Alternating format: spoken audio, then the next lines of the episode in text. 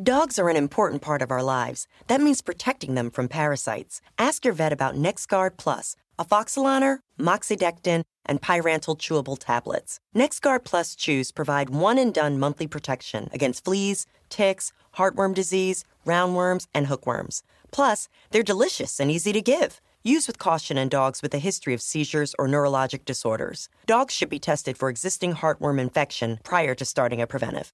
Ask about NexGard Plus Chews. This is the story of the one. As head of maintenance at a concert hall, he knows the show must always go on. That's why he works behind the scenes, ensuring every light is working, the HVAC is humming, and his facility shines. With Grainger's supplies and solutions for every challenge he faces, plus 24 7 customer support, his venue never misses a beat. Call quickgranger.com or just stop by. Grainger, for the ones who get it done.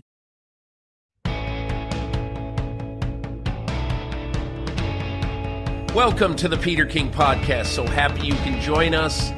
Uh, Myles Simmons and I, my partner from NBC Sports, for another edition of the podcast. We're also going to be joined a little bit later in the pod by Sal Paolantonio of ESPN, my buddy on the Hall of Fame committee, my buddy for years covering the National Football League.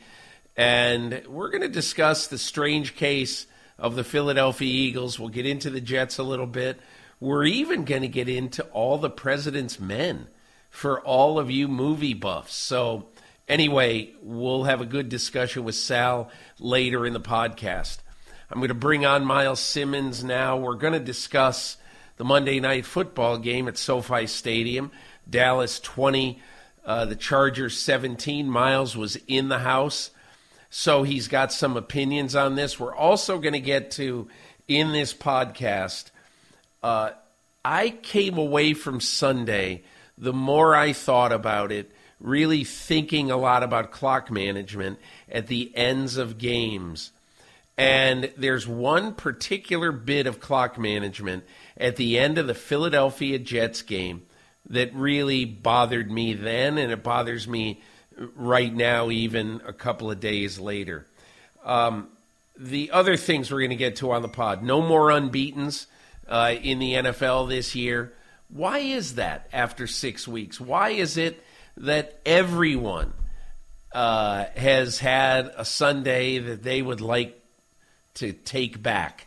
You know, that they would like to have over again. We're going to talk about the Bills' problems. We're going to talk about San Francisco's problems. Uh, that, you know, the injury bug, you always know that a physical football team over a 17 week period is going to start to get chipped up. And that's what's going on with the Niners. We'll talk about that a bit. We're going to talk about Deshaun Watson and where the Cleveland Browns are. Hey, listen, great win for the Browns. Loved it. Uh, good for them. But let's not be lulled into thinking that they can contend with an offense that, whew, I mean, clearly they're playing a good team in the 49ers and a good defense, but I, I don't know if they're going to be good enough on offense to be able to sustain this. And uh, uh obviously, they got a big, big, big break with a 41 yard missed field goal by the Niners rookie kicker, Jake Moody. We're going to get into all that. Uh, but first, so Myles Simmons, you were on board. You were in the stadium at SoFi. You saw Dallas nipping the Chargers. So give me a couple of takeaways that you found when you were at that game last night. Well, first of all, Peter, it was the most unique press box experience I've ever had because I don't know if you saw this on social media, but the Cowboys Spanish radio broadcast team was in the writers section of the press box for some reason. I mean, obviously wow. it's a Monday night game.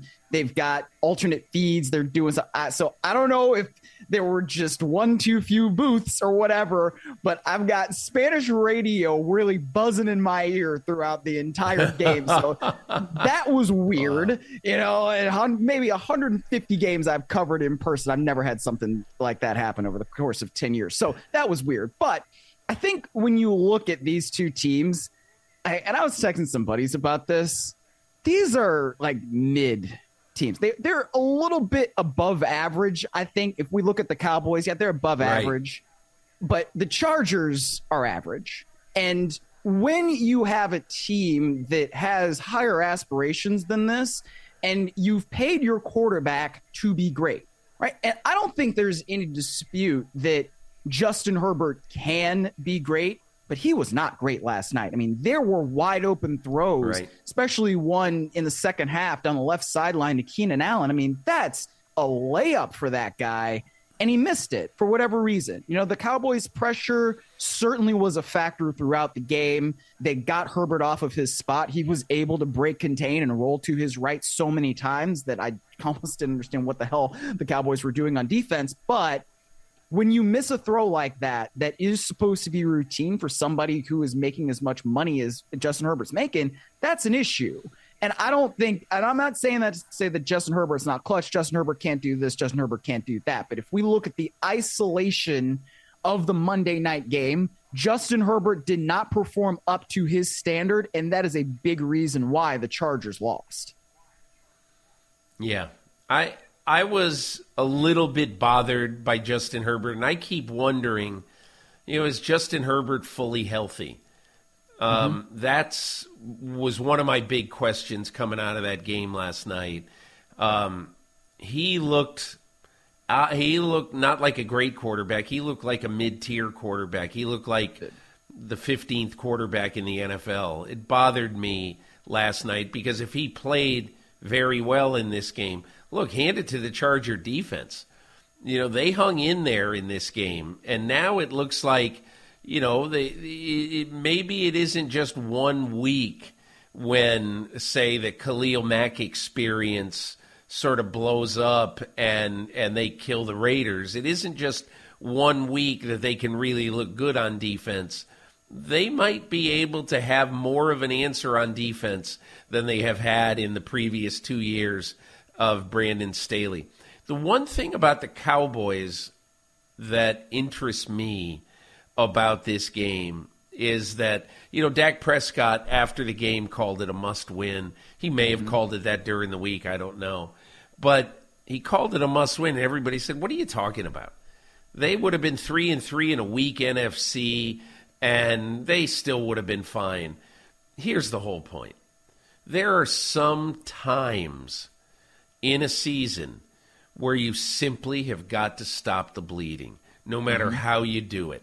And last night was one of those times. I'm sure that, you know, on Sunday night after the San Francisco debacle, after you lose by 32 in a game that you've been pointing to throughout the offseason, and you lose that by 32 and you look awful. You get on the plane from San Jose back to Dallas. You get a nice three hour flight to think about how awful things are.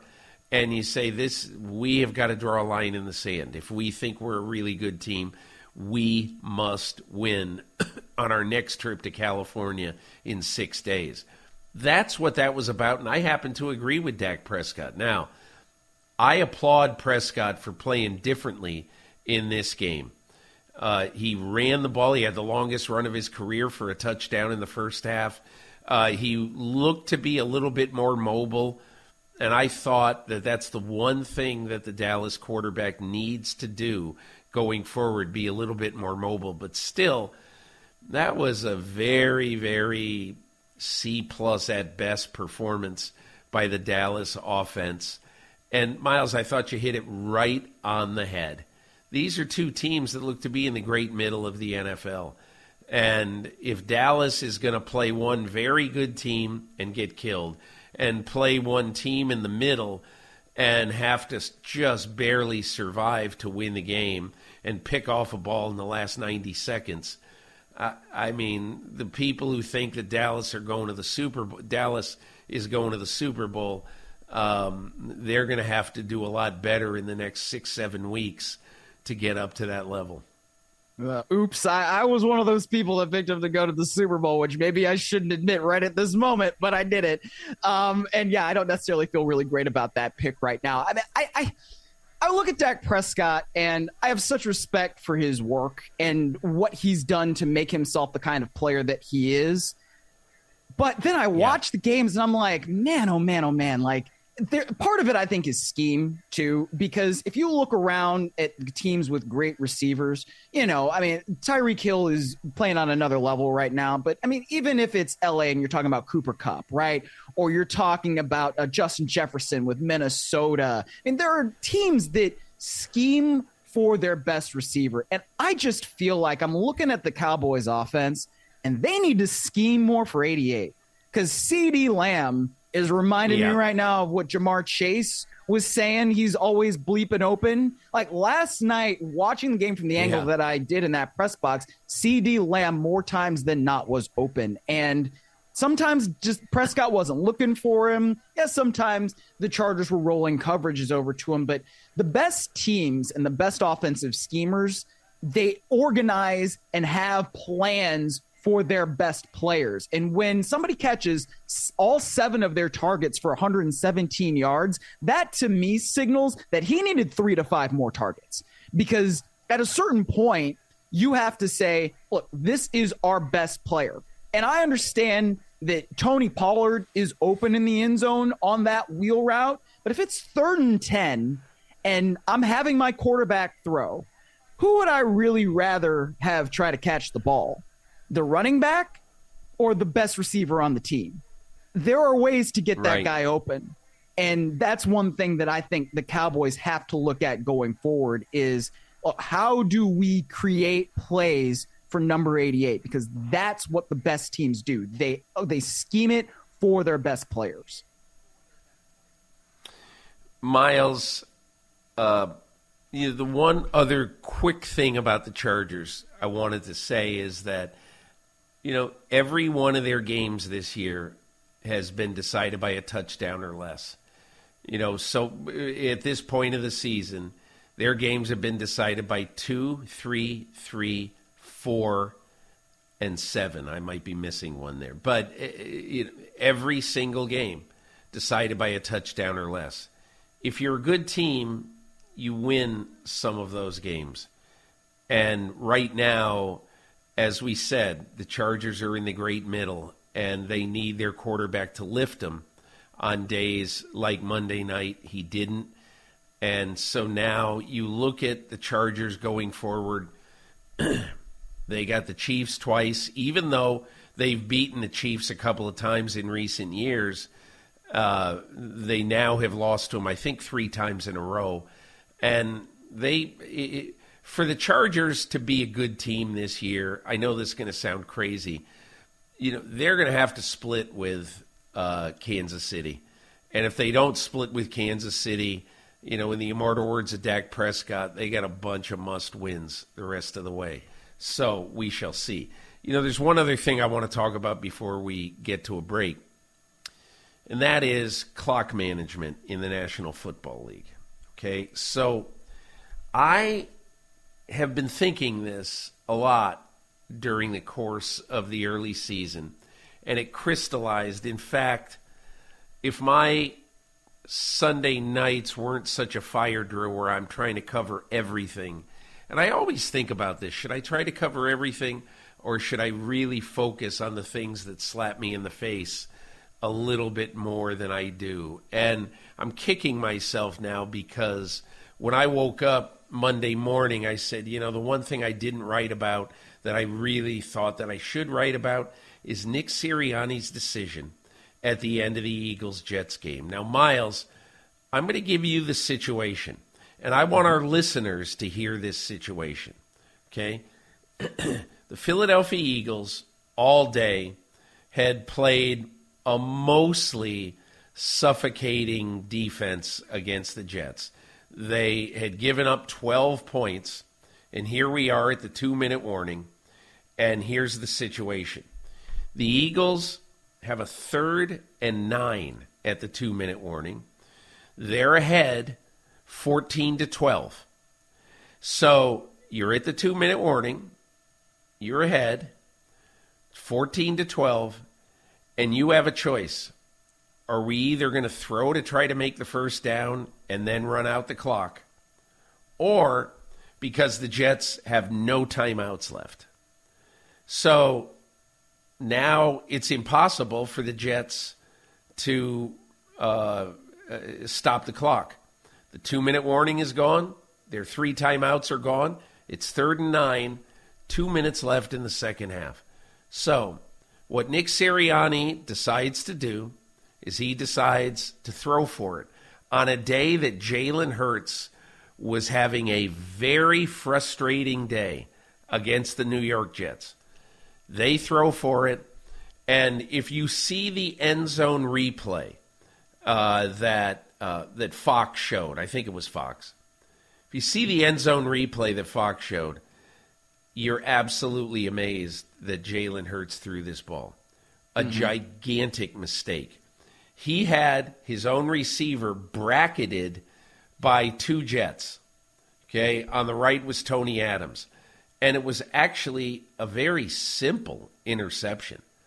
Mm-hmm. And and I don't want to get into all the X's and O's because I think the Jets scouted this play very, very well. Uh, what they might do in third and long.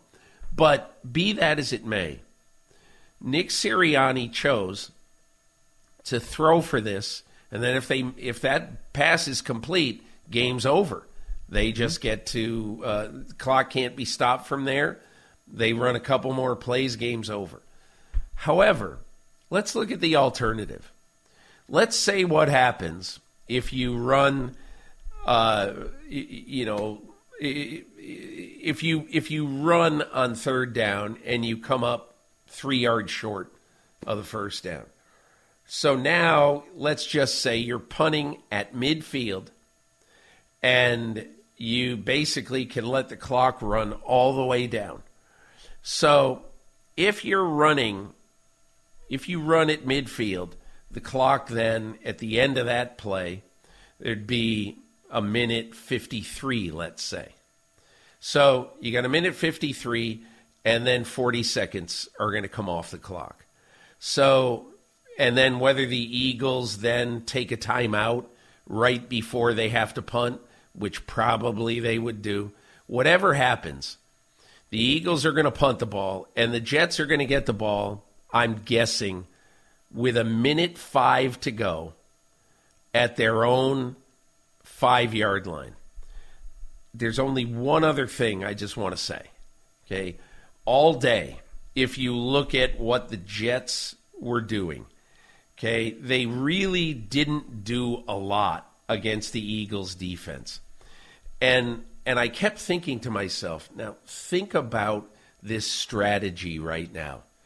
The Philadelphia Eagles in the first 58 minutes of this game have given up 236 yards. 236 yards. Their defense has been terrific. They've held the Jets to two, two of 11 on third down and all that.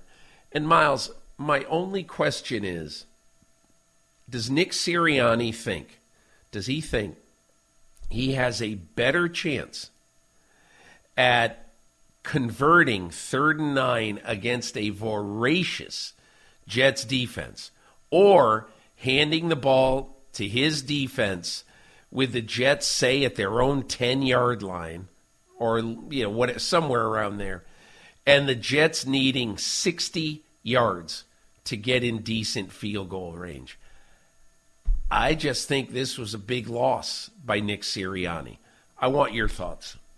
Yeah, you know, it, it's funny, Peter. A lot of people are talking about the decision to either let the Jets score or not let the Jets score. But I think by going back to that third down play, that really is kind of the crux of what the issue is. Because if Jalen Hurts doesn't have the opportunity to throw the interception, then we don't even have that sort of question, right? And I would also say that even though the Jets defense is great, and I don't want to take anything away from what they did or, or who they are as a unit, like that Eagles offensive line is the best in football. Right. So if you're going on a run play and it is still third nine, there is a, ch- a chance that you can convert that. I mean, if I got Jason Kelce chance, as my center, yeah. and I know Lane Johnson's not playing at right tackle at that point, but still, you have a good chance at least of getting enough productive yards. So, hey, maybe you don't get the first down, but if it's fourth and one, then you maybe do the little tush push. And unlike Dallas, they're probably going to get it with the Eagles because that's what they do. It's a part of who they are. So, yeah, I, I think that there is something to be said for the fact that they did not run. And at the same time, I mean, if you're punting it, you're punting it to Zach Wilson, right? And he's been playing yeah. better, yes.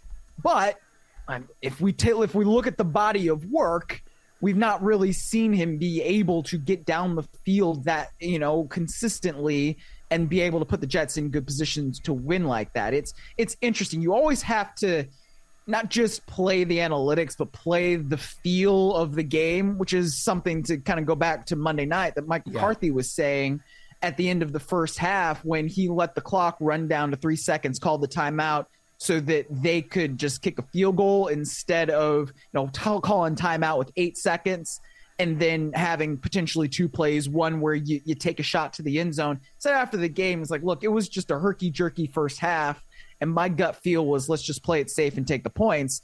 And at the end of the day, they won by yeah. three. So that's on the coach, right? You have to be able to have that kind of feel for how is the game gone? Has Jalen Hurts been playing all that well? No.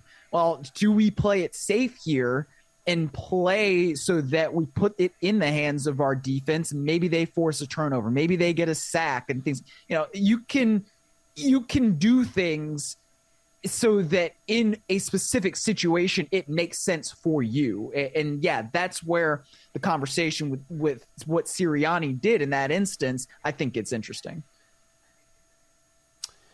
Myles we are going to come back on the other side and talk about why there are no unbeatens in the NFL after 6 weeks sort of an odd little statistical quirk but I'll tell you why I don't think it's very odd this year. When we come back, we're going to discuss no more unbeatens. We're going to talk about the Bills, the Niners, and we are going to give some big kudos to your Detroit Lions. Well, maybe not your Detroit Lions, but I think they're about to become America's Detroit Lions. We'll be back right after this.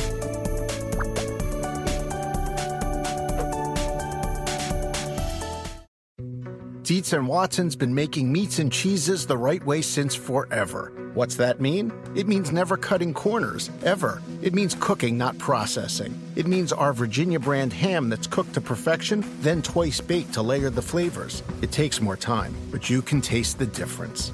We come to work every day to do it the right way, even if it's the hard way. Because if it's not right for us, it's not right for you. Dietz and Watson, it's a family thing since 1939. With threats to our nation waiting around every corner, adaptability is more important than ever. When conditions change without notice, quick strategic thinking is crucial. And with obstacles consistently impending, determination is essential in overcoming them. It's this willingness, decisiveness, and resilience that sets Marines apart. With our fighting spirit, we don't just fight battles, we win them. Marines are the constant our nation counts on to fight the unknown. And through adaptable problem solving, we do just that. Learn more at marines.com. Myles, I'll tell you why, in my opinion, there are no more unbeatens, and why, in my opinion, this year is a little bit different than the average year in the NFL. I think you can look at every team in the NFL right now, even the ones that you think right now are, you know, the preeminent teams. All right. So I, I think you could look at every team and you could say, man, I don't know about this. I don't know about that. Let's just take three of them. Number one, the Kansas City Chiefs. I think normally you would say Kansas City, oh, Super Bowl, uh, defending Super Bowl champions. Uh, they haven't been uh, dominant, but they're really going to be good enough. Well, look, they have lost in the last two years two go to receivers for Patrick Mahomes. Tyreek Hill, obviously, two years ago, and this past year, Juju Smith Schuster. So now, this past week, they lose Justin Watson, who is their best yards per catch guy in that offense. He's not a franchise receiver, he's barely even a starting receiver uh, for for anyone in the NFL. But I think the one thing that worries me about Kansas City is they haven't found the go-to guy aside from Travis Kelce. And so now you look at it and you say, well, Marquez Valdes-Scantling really hasn't been that guy. They want Skyy Moore to be that guy. He hasn't been that guy. Rashee Rice, maybe he'll develop into that guy, but he's only six games into his career. Uh, and and obviously Kadarius Toney has really been the same kind of inconsistent receiver that the Giants gave up on a year ago and Kansas City took for a relative song. But I think we would say, well, geez, Kansas City, by default almost, is the best team. And they've got this major question mark. And it's amazing to say it's Kansas City's defense that has really mm-hmm. been keeping them at the top of the hill. If this was a regular Kansas City defensive effort, I I don't know what would what we'd be saying right now. They might be three and three. I don't know. So I look at every team. I look at the Buffalo Bills, and I wonder about the inconsistency and the penchant for, uh, you know, being this competitor who who may have gotten in a little bit of a physical confrontation during the game with the Giants. Josh Allen hurt his shoulder. We'll see if that matters over the next few weeks. But Buffalo's offense has shown clearly it's it's no sure thing. San Francisco, the injuries on a physical physical, uh, you know, team like the offense of the 49ers is. This is not an offense predicated on raw, unadulterated speed.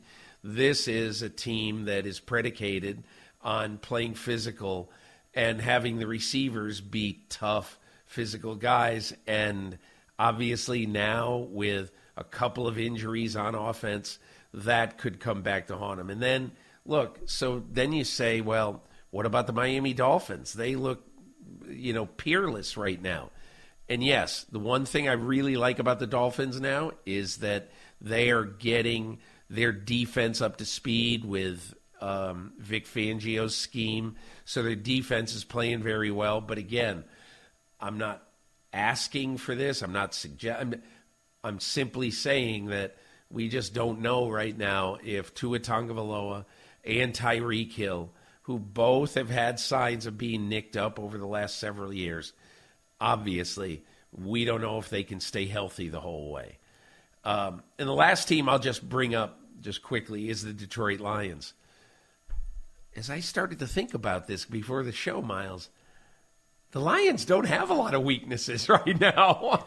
They're playing really good on defense. They have an answer for everything on offense. Jared Goff is playing great over the last 12 months. And look, I don't mean to, you know, say this team is sort of creeping up on people, but let's think for a minute. This team is 13 and 3 in the last 16 games. That's a season, mm-hmm. you know, in essence. Well, it used to be. So, I, yeah.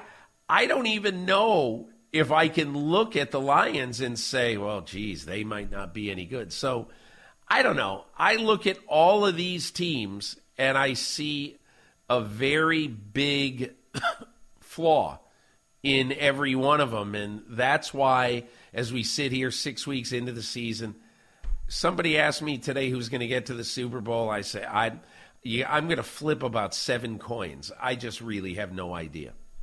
Yeah, but I, I, think you have though named the teams that really are going to be in the mix for the Super Bowl. And you know, I didn't necessarily expect to think this at this point, but right now I, I feel comfortable saying that the Detroit Lions are the second best team in the NFC behind the San Francisco 49ers. I, I do. I mean, the Eagles, yeah. yeah, they've won most of their games, but they are no longer unbeaten. But I mean, they have been flawed. Their offense has not been smooth throughout the entire course of the first, you know, third of the 2023 season. And look, I don't I'm not a guarantee guy, but I am, you know, 99.5% certain that Ben Johnson is going to have his pick of jobs in the 2024 head coaching cycle. Ben Johnson, of course, being the Lions offensive coordinator. So that's a really, really good team. And what they just did to Tampa Bay, you know, a team where Baker Mayfield comes into the game on fire on third down, and they hold them to a 12 defensively. I mean, the, the defense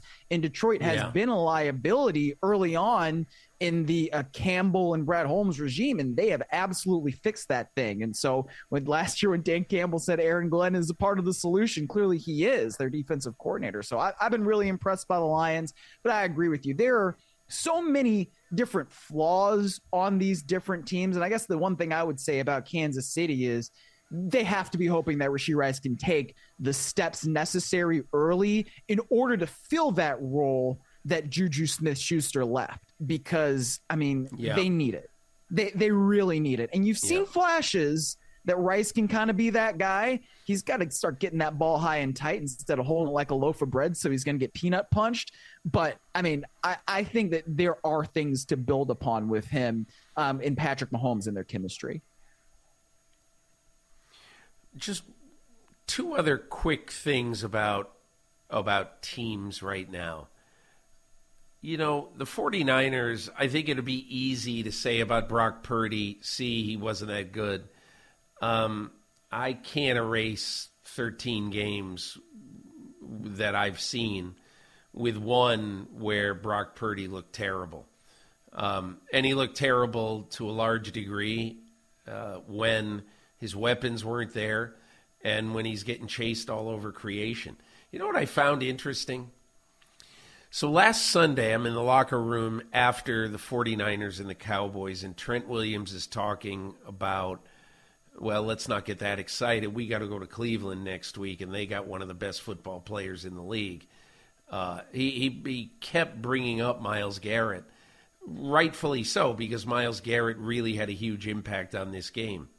But how amazing is it when you think about it, Myles, that honestly, the Cleveland Browns defense that that that San Francisco played two defenses that you would think both are top 5 in the league in consecutive weeks.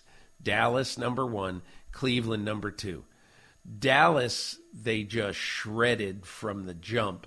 Cleveland everything was a problem. Everything mm-hmm. was difficult and and I just said to myself, it's amazing, but when you're a player, and I listened, I just kept thinking of Trent Williams' words on Sunday watching that game. When you're a player, you know. We can sit on the mm-hmm. outside world and just say, well, they're going to find a way to beat Cleveland. How you know? Don't worry about it. Blah blah blah. But unless you have some offensive answers uh, to that voracious front seven. And, and, also, the best cover corner, I, I used some next gen numbers uh, in my column on Monday. The best cover corner in the league this year has been Denzel Ward. Mm-hmm. And and so that is those are things you really have to overcome. But and it's amazing to me given all of that that if Jake Moody makes a kick that he makes in his sleep, the 49ers get back on the plane and say, phew, boy, survived that one. So that, that, uh, and the injuries kind of worry me, obviously, about the Niners. But I think a team that I'd be a little bit more worried about, and I want to get your thoughts on the Buffalo Bills. They just do nothing easy. You know, it's a, the easiest thing they've done this year, and how crazy is this? Is just totally dominate the Miami Dolphins. That's why this league is so weird. They put up 48 on the Dolphins, and they struggle to do anything against the New York Giants and make Bobby Okereke look like Dick Butkus. You know, it, it's just it's a that's what is so strange about this league this year that a team like the Buffalo Bills in the span of 2 weeks can be so great and be so just I don't know what word you'd call it but wow. not good. And yeah. give me your give me your give me your RX on the Buffalo Bills right now. So I'm not as concerned as I was about the Bills coming into the season as I am now, in part because of what they showed against the Miami Dolphins. And you know, they also dismantled the Raiders. teams do that. That that's going to happen. It doesn't shock me. But I think the last 2 weeks have just been weird. Right? You go over to London and you play a team that's been in London for 10 days. Like that's strange circumstances to play a game. And it looked like the bills in some ways were sleepwalking through most of that game. Maybe they were. I mean and you know people debate like oh man should you go over early? Should you go over late to london? Da da da da da. It's yeah. different for every team and every coach might get it wrong except for the Jaguars because they do it every year. And so there are if the Jaguars are already used to going over to London and then they also have the advantage of being on the same body clock for as long as they were. I mean that that's a weird game. And then the other thing that's weird that happened with the Bills is I mean who knows the Bills offensive personnel better than Brian Daboll? No one.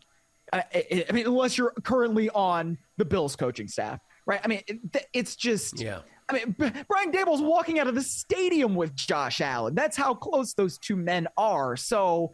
I, you already have Wink Martindale, who's a great defensive schemer. You add the inside information aspect that Brian Daboll can give that team. Like, that's going to be a weird one. So let's see what the Bills do over the next few weeks. I mean, I'm not as concerned as I could be with them.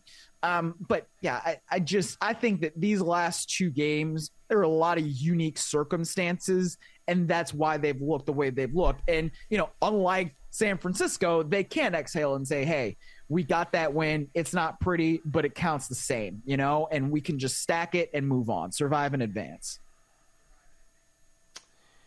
You know, before we get into our guest this week, Sal Paolantonio, I wanted to talk about your Cleveland Browns a bit and also say a couple of words about the Detroit Lions. The Browns first. So I obviously applaud them finding a way to win a game when you're playing your third string quarterback and you're playing probably the best team in football. I, I applaud that, and and believe me, I don't want to put an asterisk on this, anything like that. They won the game, great, all that. But I just keep wondering what is the fate of these Cleveland Browns? Think about it. No matter how good a defense you are, this isn't 1976 with the Pittsburgh Steelers shutting everybody out. You just that's just not what happens in football today. And so I applaud the Browns, applaud Jim Schwartz. He's done a great job there. Myles Garrett, um, it, it, the, this is a very, very good defense. But man, that offense, what is going to happen to them, particularly if you've got a quarterback who, whether he plays or not, doesn't seem like he's going to be totally healthy with his rotator cuff contusion. And we don't even know if Deshaun Watson's any good anymore. So I don't know. What do you what do you see when you look at the Browns right now? I see a team that's missing Nick Chubb. And I, I think when you have a running yeah. back who is that good on offense and he suffers the devastating injury that he did that early on in the season, it really, really makes things different. And it's impossible to replace a guy who is averaging over five yards a carry for his career, right? It's not just that he's really good at playing running back and you know what we think of running backs now and you know to a degree yes that that position is a little bit interchangeable but when you have a guy that is truly elite right one of the best in the league whether we're talking about a McCaffrey or a Derrick Henry or a Chubb or Jonathan Taylor obviously you know he's being paid to be one of those guys that's the guy that's almost too hard to replace. And so if you now have a quarterback who's being paid like Deshaun Watson to win games, then Deshaun Watson's got to be able to win games when he's healthy. Um, I, I don't know if they're going to be able to do that. I really don't. I mean, if they they're going to be in games because that defense is so freaking good. I mean, I don't know, Peter. The last time I saw a team that already had a head coach kind of switch out a coordinator like the Browns have, and the personnel and the personality and everything just fits like a glove, like Jim Schwartz has with this Cleveland defense. But if you can't get the offense going more and on a more consistent basis, then you're not going to win more games than you lose because, as you said, this isn't the 70s anymore. We can't just go out there and bludgeon people and think we're going to win on, on defensively because I mean, if you have turnovers and you give teams a short field, then they're going to be able to score. I mean, that's one of the things that's really hurt the Browns defensively is they've had short fields at times and there's a sudden change. We saw it in the Baltimore game. Boom, they score a touchdown. We saw it in the San Francisco game. Sudden change, interception. You know, they're deep in Cleveland territory. Boom, they score a touchdown. That's not really on the defense per se, but you know, if they're if the Browns are going to make the playoffs, you've got to start turning those things into either subsequent turnovers or at least field goals because that offense, I, I don't know how you really get to the level of consistency that you need without a Nick Chubb. Yeah. I think that's a good point. They don't have that guy who they can rely on anymore. That bothers me. I think, and there's this, we can talk about the Browns forever, but the problem is that this team is so reliant right now on whether Deshaun Watson can come back and what he's going to be like when he's come back when he gets yeah. back.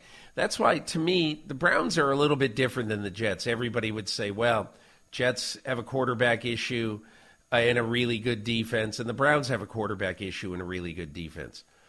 But I think the one thing is when I watch the Jets play, um, even despite playing this past week and and putting up 20, which uh, it was a little bit of a gift at the end of that game and putting up 20.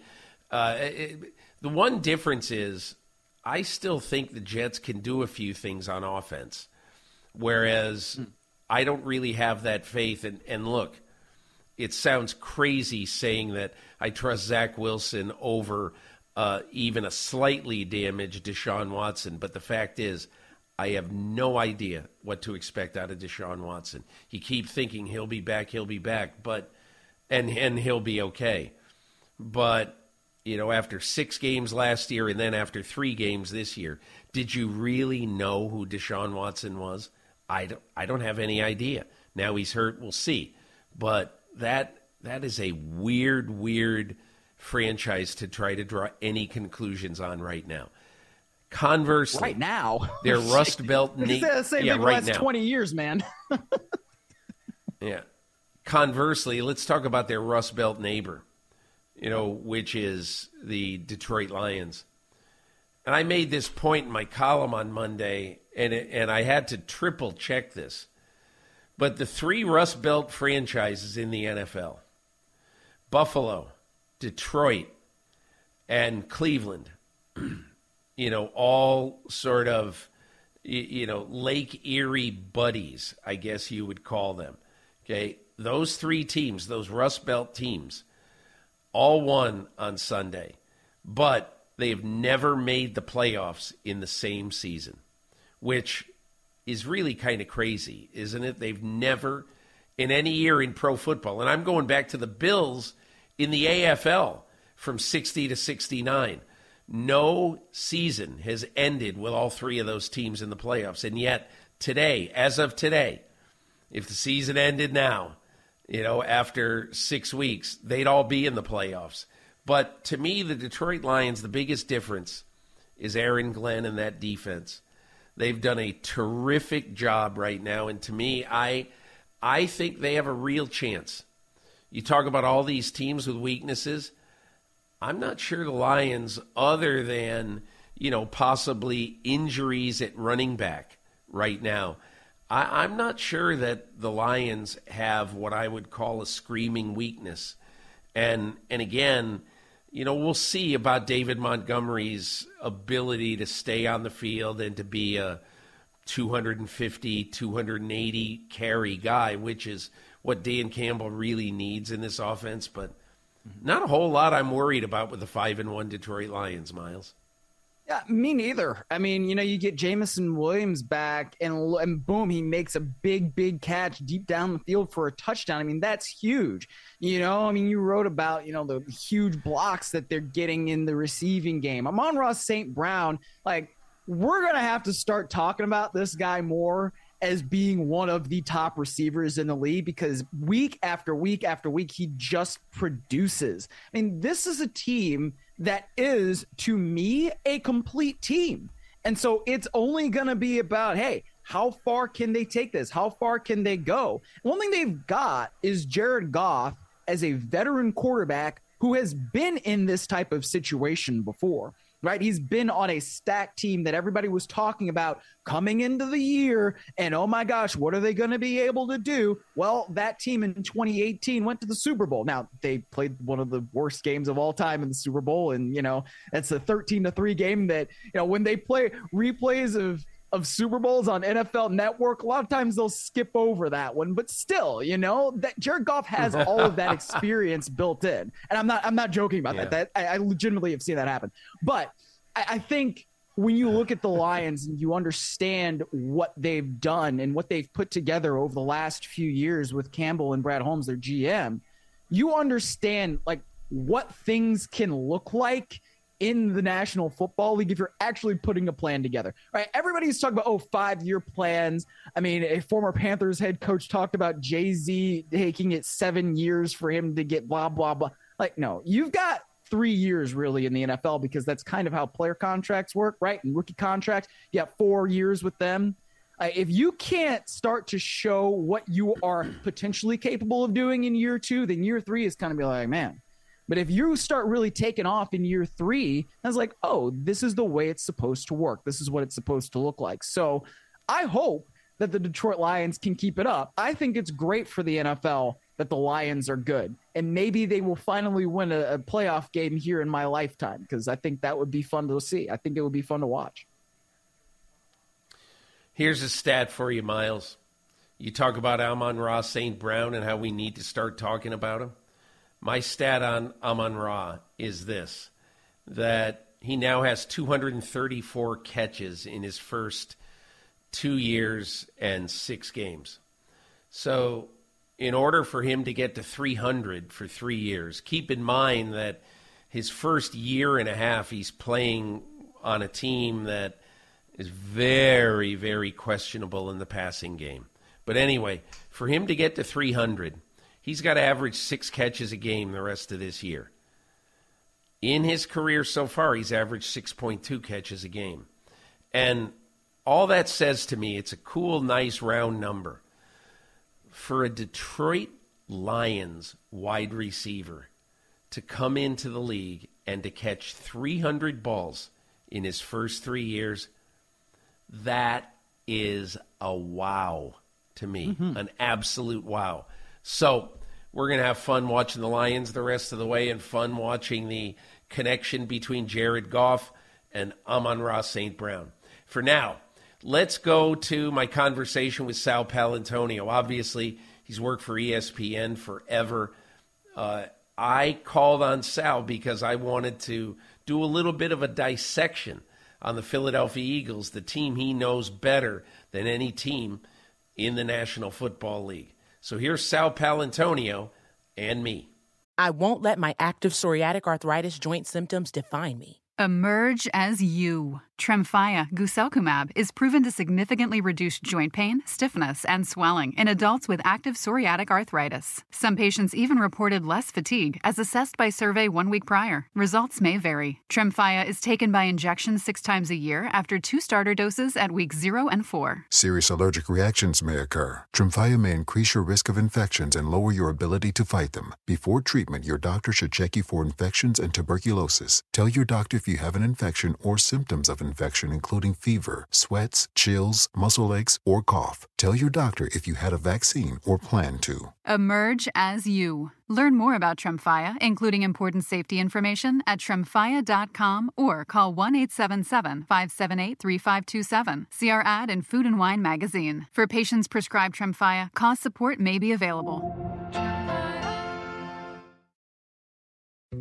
Dietz and Watson's been making meats and cheeses the right way since forever. What's that mean? It means never cutting corners, ever. It means cooking, not processing. It means our Virginia brand ham that's cooked to perfection, then twice baked to layer the flavors. It takes more time, but you can taste the difference.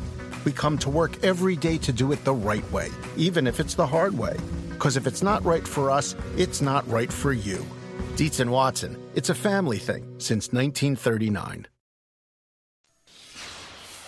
Back on the podcast now with Sal Paolantonio, one of my really good friends covering the NFL over the years. And I've got so much admiration for Sal uh, for so many reasons. But Sal, I want to, before we get into the E A G L E S Eagles, Eagles, Eagles, I really want people to know something about Sal Paolantonio that they did not know. And I believe what people did not know about Sal Paolantonio is that you were the national political correspondent at the Philadelphia Inquirer before you started covering the Philadelphia Eagles. So I want to know how that happened and what you covered and what people in the other world that you know that we don't know? that's a, that's a big question. I'll do my best. So I, you know, I started out as a naval officer, surface warfare officer in the United States Navy after I got out of college. Okay. And I went back to my wife's hometown of Albany, New York, and I joined the Albany Times Union. And yeah. the editor of the Albany Times Union at the time was a guy named Harry F. Rosenfeld. Do you know the name? He was the city editor at the Washington Post who hired Bob Woodward out of the Navy. Wow. And, and he hired me uh, out of the Navy. I was never going to be Bob Woodward, but I liked politics and government and – I covered uh, Albany city government, Rensselaer County government, and uh, then the managing editor at the time was a guy named Dan Lynch, who covered city politics for the Philadelphia Inquirer in the early 70s. And he helped recommend me to the Philadelphia Inquirer. So I jumped to the Inquirer and covered uh, New Jersey politics first, and then came across the river to cover city politics, but in the meantime, covered uh, the presidential campaigns of 88 and 92. Wow. I never wanted to go into sports, Peter. Yeah. I, I wanted to stay in covering politics and government, mostly political campaigns. I, I really enjoy the political campaign, and I think football is like covering a, a political campaign. You have a strategy. There are secrets that you try to decode for the fans and, and, and in that case, yeah. the voters. And you try to find out what the opposition is doing. And then you have practice, which is basically the street campaigns. You're going out and making contacts with people and sending your message across either the airwaves or campaign house by house, street by street. And then you, have an election, which is the game on Sunday. And then you do it all over on Monday. It's kind of a similar pattern, except it happens every week at the NFL level. You know, Sal, it's so interesting you you mention that you talk about that, but when I went to Ohio University, I never thought that I was going to be a sports writer. I thought I'd be covering the State House in Columbus or something like that. And you know, I remember I got so inspired by uh, all the President's Men, you know, the movie about Watergate um, with Bob Woodward and Dustin Hoffman, and yeah. one of the stories, one of Robert the stories, Redford and Dustin Hoffman, right? Bob, yeah. yeah, that's right, that's right, that's right. Sorry about that. Yeah. That's sorry, sorry. Yeah, um, but one of the stories that I was able to break when I was very young in this in this profession uh, happened in 1988 when Lawrence Taylor uh, was about to be suspended for four weeks for violating the NFL substance abuse policy. And I found out that he was going to be out the day before the announcement was going to come. And I could not get it confirmed. But finally, I spoke to somebody in the front office with the New York Giants on Sunday night. This was going to get announced on Monday. And I used a Carl Bernstein trick from journalism to get this story out. And I'll tell you exactly what it was. So I said to this person who would not tell me anything, I said, Hey, I hear Lawrence Taylor's going to be suspended tomorrow. This person said, I got no comment, will neither confirm or deny, whatever. And so I said, Well, and so we went round and around and around. And finally, I just said, Listen, if you, I'm going to count to 10.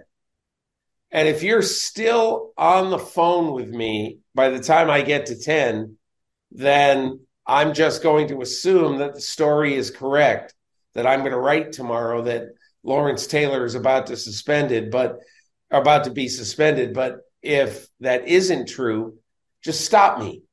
You know, and so I counted to 10. He didn't stop me. And at the end of it, he said, Okay, you got what you need? I said, Yeah.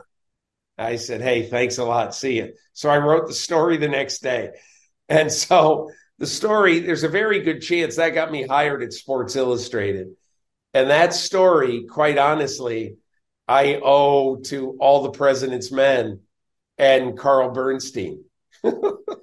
right. That's the famous scene in the movie where Bernstein gets a White House source on the phone. It's about Bob Haldeman being in Bob. Haldeman, of, yep. Yep. And of course, they got it wrong and they had to go back out to the guy's house to get it right. Yeah. That's a great they got scene. It, they got it wrong. They got it wrong, but they were totally on the on the right track. But yeah. anyway, yeah, that was I think, that's a great scene. I I was I was inspired somewhat by that movie, but um, more so just by you know the editors that I worked for, Rosenfeld and Lynch. You know, yeah, they, they these guys were hardcore street reporters, and that's what I grew up with.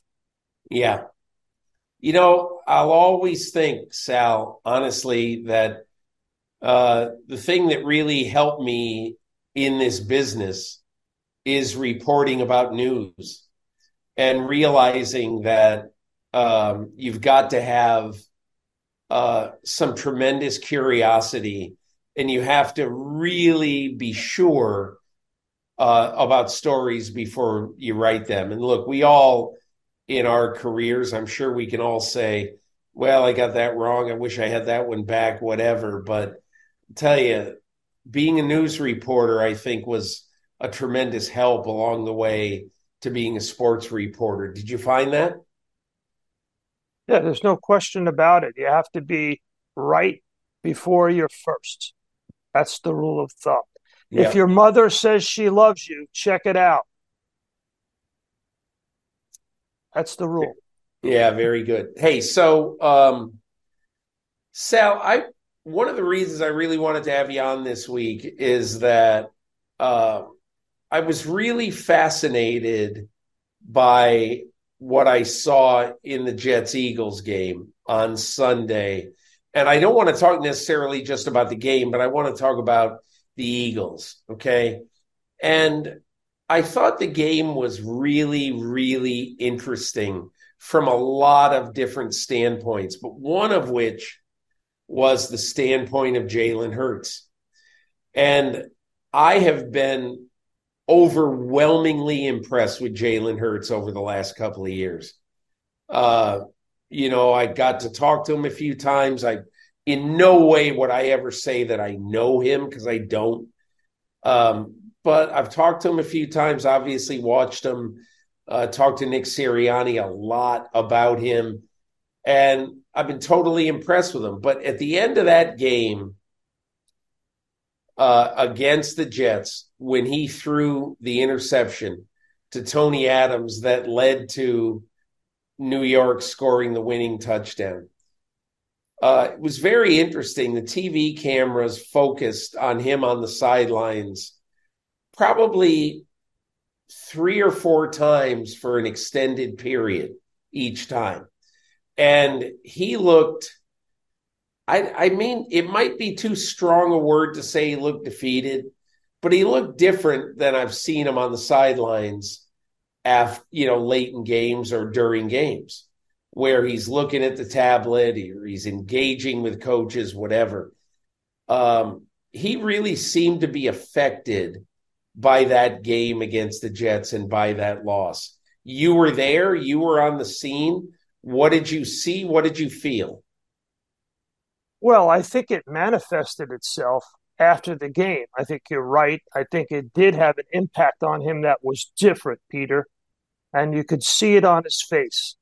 And after the game, before Nick Sirianni said a word to the team, the locker room doors are closed. Nick Sirianni doesn't say anything doesn't have a chance to say anything.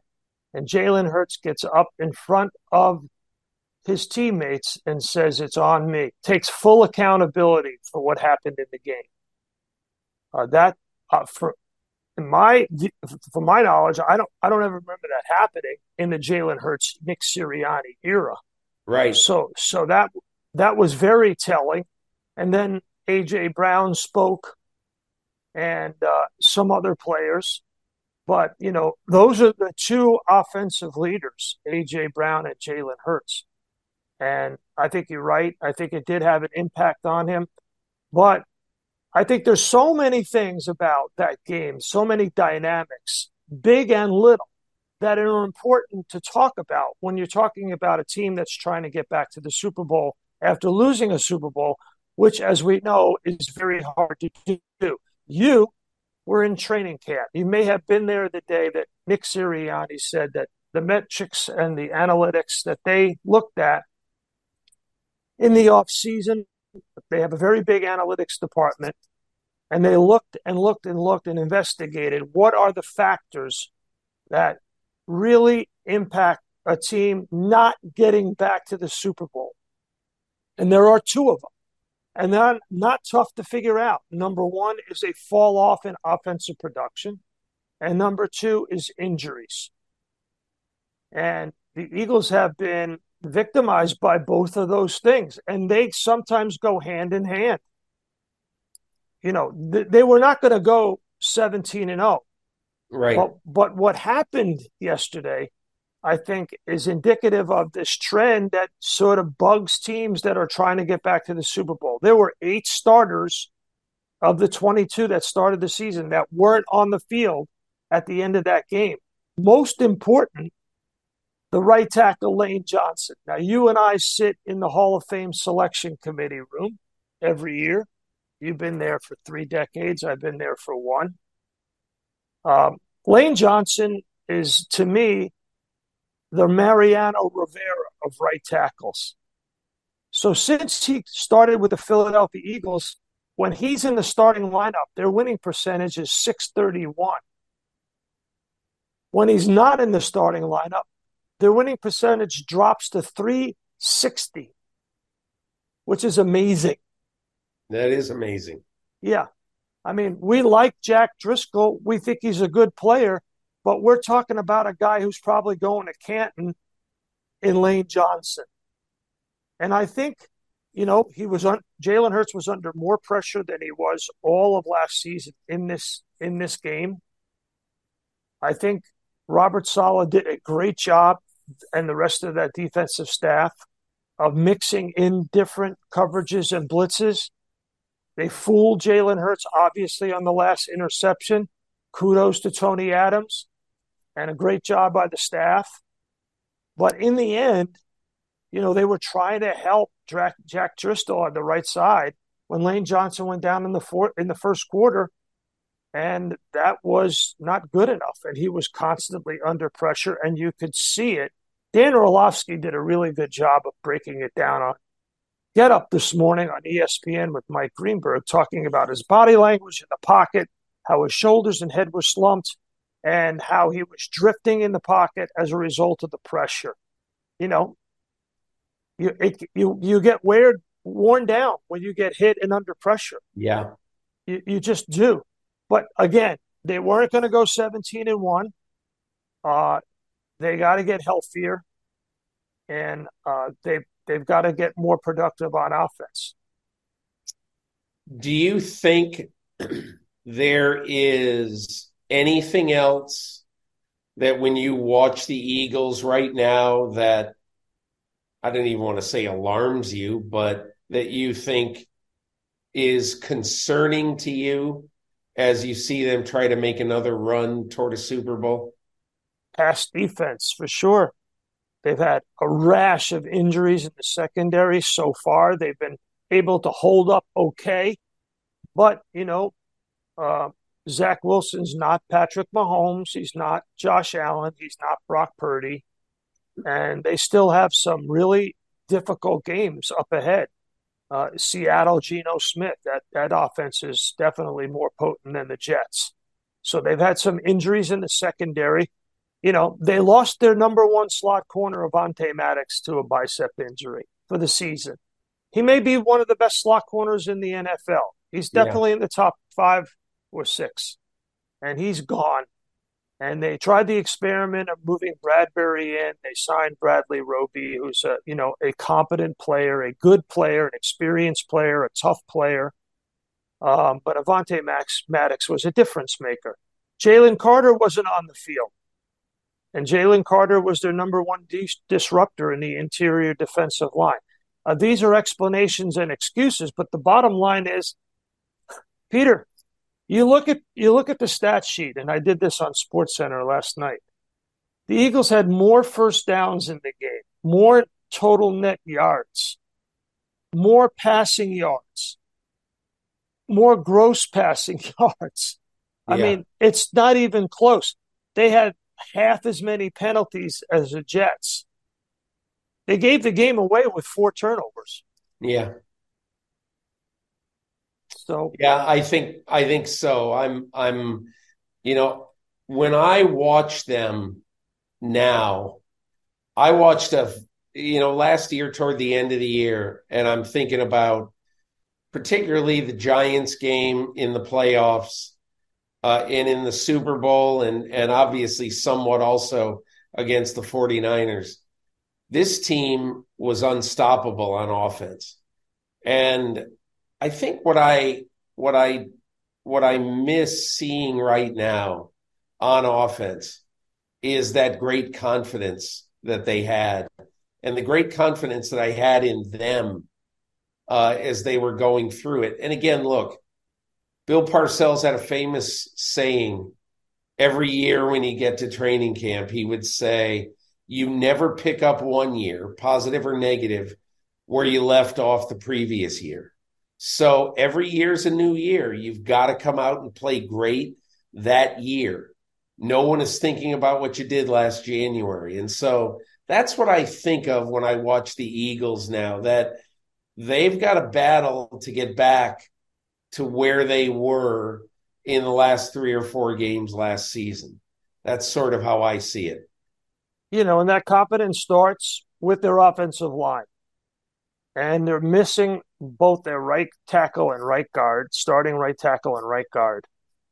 You know, Jalen Hurts coming into the game against the Jets, Peter, was already the most blitz quarterback in the NFL, 41% of the time. Wow. So the way they were defeating the blitz was superior offensive line play. You couldn't rush four against the Eagles because if you did, the offensive line would hold up. You had to come after him. Once Lane Johnson went out of the game on Sunday, then it was open season with Robert Saleh's defense. They only yeah they yeah. only blitz 19% of the time the Jets. They rush for 81% of the time and expect to hold up on the back end or at least, you know, through deception get to you. And once Johnson went out and they just opened up the floodgates and they were after Jalen Hurts. And that was the real difference maker to me in the game for sure.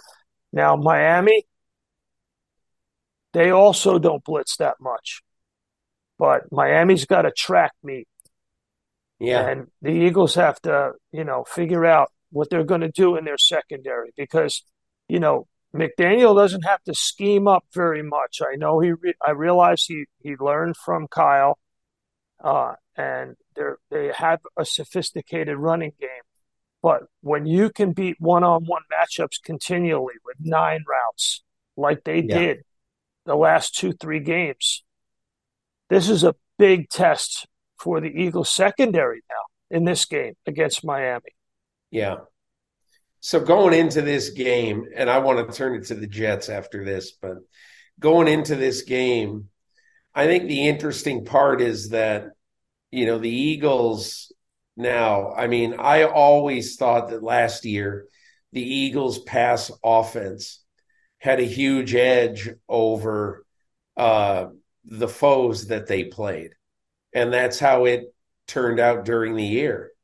But this year it's almost it's almost even. In fact, you know, the you know, if anything, the opposition is getting better production. 11 touchdown passes, two interceptions versus for the Eagles 7 and 7. Uh better passer rating for the opponents than the Eagles have this year. But look, a lot of this is as you say because you know their offensive line has been in flux and now you may have to play a game or two or however many without Lane Johnson. And you know and obviously that's going to be an issue. But look, every great team has to deal with injuries and has to deal with adversity. And to have the Miami Dolphins coming in and knowing that if you're on the offense now, if you're Jalen Hurts approaching this game, honestly, you know, he has got to be thinking, I got to score in the 30s for us to have a really good chance to win this game because Miami's going to score in the 30s, you know, against almost anybody. So I, I think I think this is a great, fun, very interesting matchup. And and Sal, as somebody who lives in Philadelphia and who has watched the Philadelphia Phillies take advantage of a gigantic home field advantage in the baseball playoffs. I always think that if you see a game at Citizens Bank Park or uh, Lincoln Financial Field, that that has to mean something. You've covered a thousand games over the years there. You've been to a thousand sports events in Philly.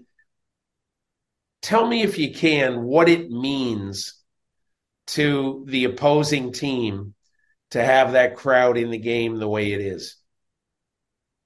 Well, all you have to do is look at the face of the Braves shortstop who was getting worn out in the dugout by the Phillies fans. That tells you everything you need to know. You know, Peter, when you come to Lincoln Financial Field, you stand in the visitors' tunnel. I always go to the visitors' tunnel. I want to hear what the fans are saying to those visiting players as they're coming on and off the field. You know, we don't roll the camera because we can't put any of it on television.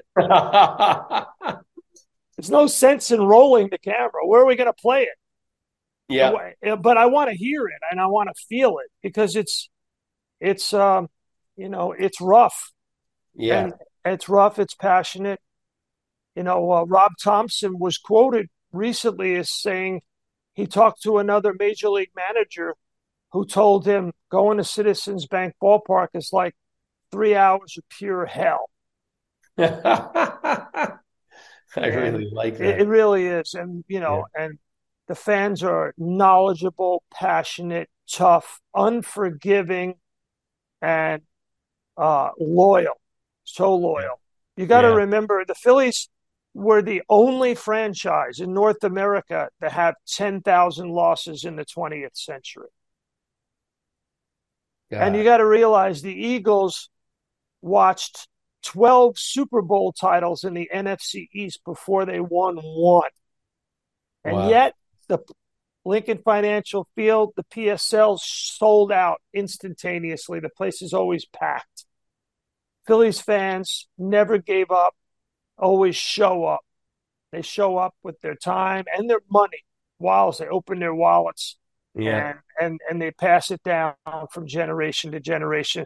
You know, like Boston for sure. It's not like yeah. New York, you know, because New York has two teams for every sport. It's more, it's a, it's, it's like Boston. Yeah. Sal, let's say two things about the New York Jets. So, okay, I was I was really impressed with the Jets' performance in this game, and clearly that is one oppressive defense. That defensive front seven is so good and so pressure packed that they were able to make up for the loss of the top three corners that they have, you know, on their team, which they didn't find out they were going to be missing them until Friday and Saturday uh, of of of the game week. Give me your impression watching the Jets of whether they might be able to hold it together and make a playoff run. I I would invite anybody, including you, to just watch the Jets defense on tape. Go back and just look at the Jets defense and watch number 56, Quincy Williams. Yeah. He personifies ferocity, speed, power, and and and just ferocious play. Yeah. And, you know, so Robert Saleh said that Aaron Rodgers' superpower is his presence. Well, Robert Saleh is not giving himself enough credit. I arrived yesterday at MetLife Stadium on Sunday at MetLife Stadium for a 425 game at 8 a.m. because I was live on one of our shows at 9 a.m. Robert Saleh began running the steps at MetLife Stadium by himself at 9 a.m. Think about that, Peter. That's seven hours, seven and a half hours before kickoff. So we get done with our live shots. We go up to the press box. We have one more hit at around, I think it was like 11, 11.30. Saleh's in round two of doing the steps, lower bowl. Didn't want to just do one, did another one. And the, I think his superpower is the way he just has so much energy. He comes yeah. to the stadium with so much energy, gets on the sideline and delivers energy. He's yeah. it's like he's one of the players. And the players feed off of that. I mean, he's part architect, I get it. His D coordinator is a very good D coordinator.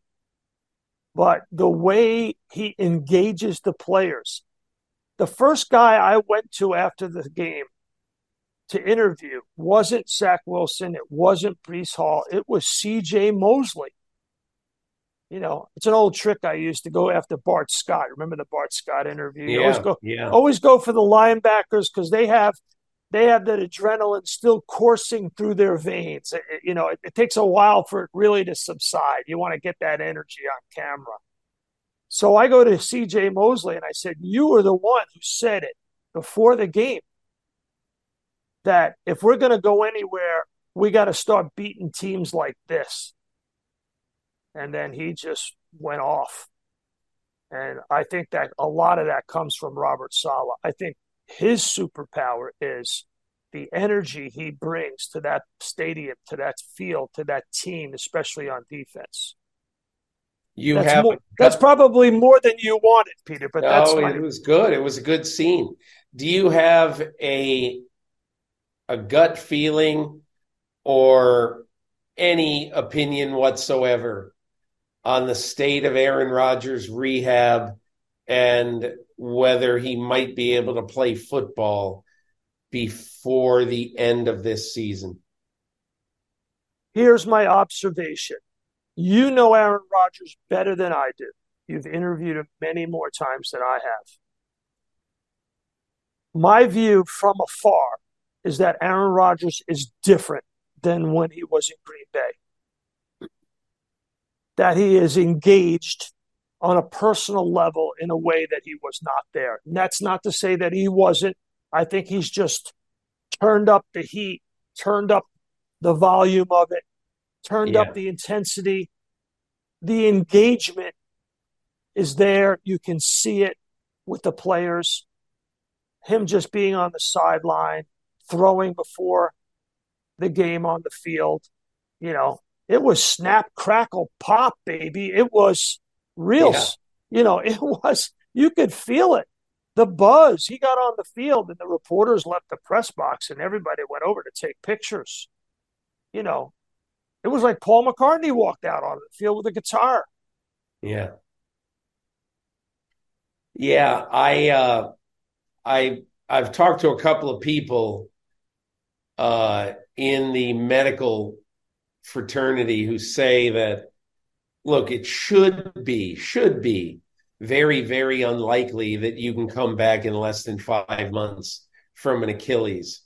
But they say two things. Number 1, Dr. Neil ElAttrache is really cutting edge guy on a lot of surgeries, a lot of orthopedic surgeries.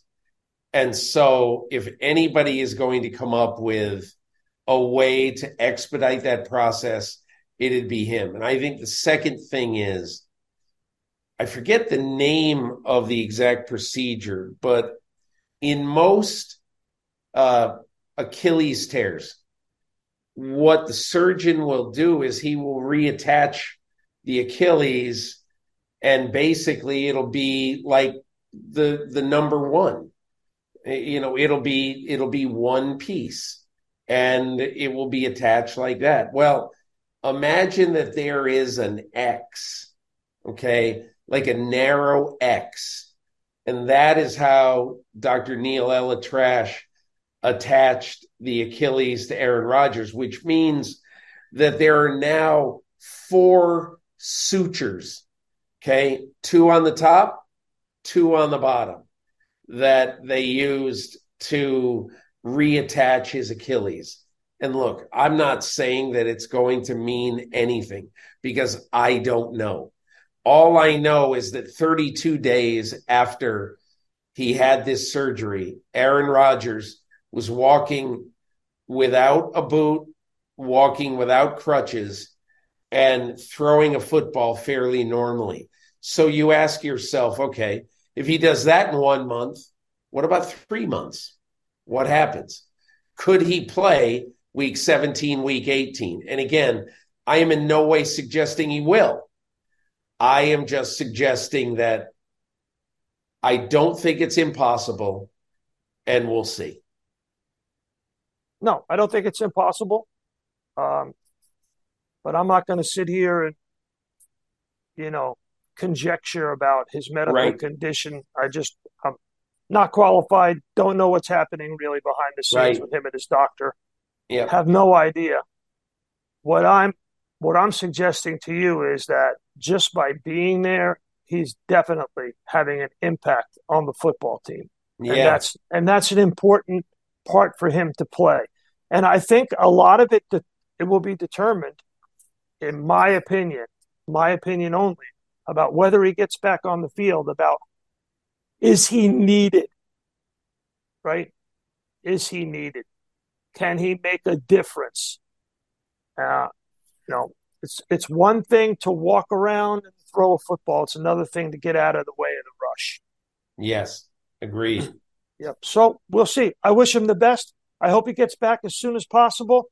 And uh, I hope he gets back to playing at a high level. It's good for everybody if he does. The Jets, Aaron Rodgers, the people who watch football, the people who cover football, it's good for everybody. No question about it. Sal Paolantonio, listen, thanks so much for taking time. Really appreciate it. Love watching you. Love uh, your knowledge. And thanks so much for enriching my podcast this week. Peter, thanks for having me. It's really been a pleasure. And, uh, you know, your friendship means so much to me. Thank you. Well, Myles, I want your last word on Miami at Philadelphia Sunday night, the game of the week in the NFL. Who you got? How can, how can you not be excited for this one, Peter? I mean, you're not excited for this. You don't love be a football. great game. I mean, come on. You got the, you know, last year's NFC champions against a team that Wink Martindale called the supersonic greatest show on turf. I mean, this is going to be fun. I mean, the, the, the Philadelphia defense has performed well over the course of this season. We get to see Tua Tagovailoa and Tyreek Hill in prime time, Jaylen Waddle, all those great weapons that they've got over there in Miami. It's going to be a showcase game for the league. We'll see if Jalen Hurts can bounce back. You know, with his competitive spirit, he wants to. I, I am certainly going to be waiting all day for Sunday night uh, this weekend. I kind of like the Dolphins in this game. Yeah. Uh, and one of the reasons I like him is that I think Tua Tagovailoa has now figured out uh, when to get rid of it, when to fight another battle. And I think he's going to do that at Lincoln Financial Field. I don't think he's going to have incredible numbers. I think he's going to make enough plays against a team that, you know, on that defense right now – uh, or I'm sorry, on that Philadelphia offense, I just don't know who to trust right now. Mm. I think, uh, you know, until Sunday, I was telling everybody Jalen Hurts will be fine. Man, you know, like Sal and I discussed in that in that little segment, uh, you know, Jalen Hurts at the end of that game is staring into space, saying, "What in the world is going on here?" So, I think as we record this on Tuesday I will guarantee you, it's Tuesday morning, I will guarantee you that Jalen Hurts is in the facility. He's probably working out right now, but all afternoon he's going to be wondering, watching tape, talking, sticking his head into Nick Sirianni's room, into the offensive staff's room, and basically say, hey, here's what I see. What do you see? And I think this is a big, big test because, look, the Eagles are going to have to score some points. They haven't mm-hmm. been a point scoring machine so far. Yeah. So I love this game. I like the Dolphins in it, but nothing will surprise me. Myles Simmons, thanks so much for joining me. You're doing overtime. You had a heck of a day. You were at the uh, football game on Monday night at SoFi. You wake up early Monday morning, you do the PFT show at 4 a.m. your time, and then you do this podcast. You my friend, are a horse. And you are just doing the job and getting the job done. And I just want to thank you for always being there for this podcast and being a great uh, soldier for NBC. Well, thank you, sir. Hey, it's my pleasure. There are a lot worse things that I could be doing than covering football and getting to talk about it, man. I, I love it. Myles Simmons, thank you. And thanks to everyone for listening to this episode and for experiencing, if you're on NBC Sports YouTube page, this episode of the Peter King Podcast. And we will be looking for you again next week after week seven in the National Football League. Have a great week, everyone.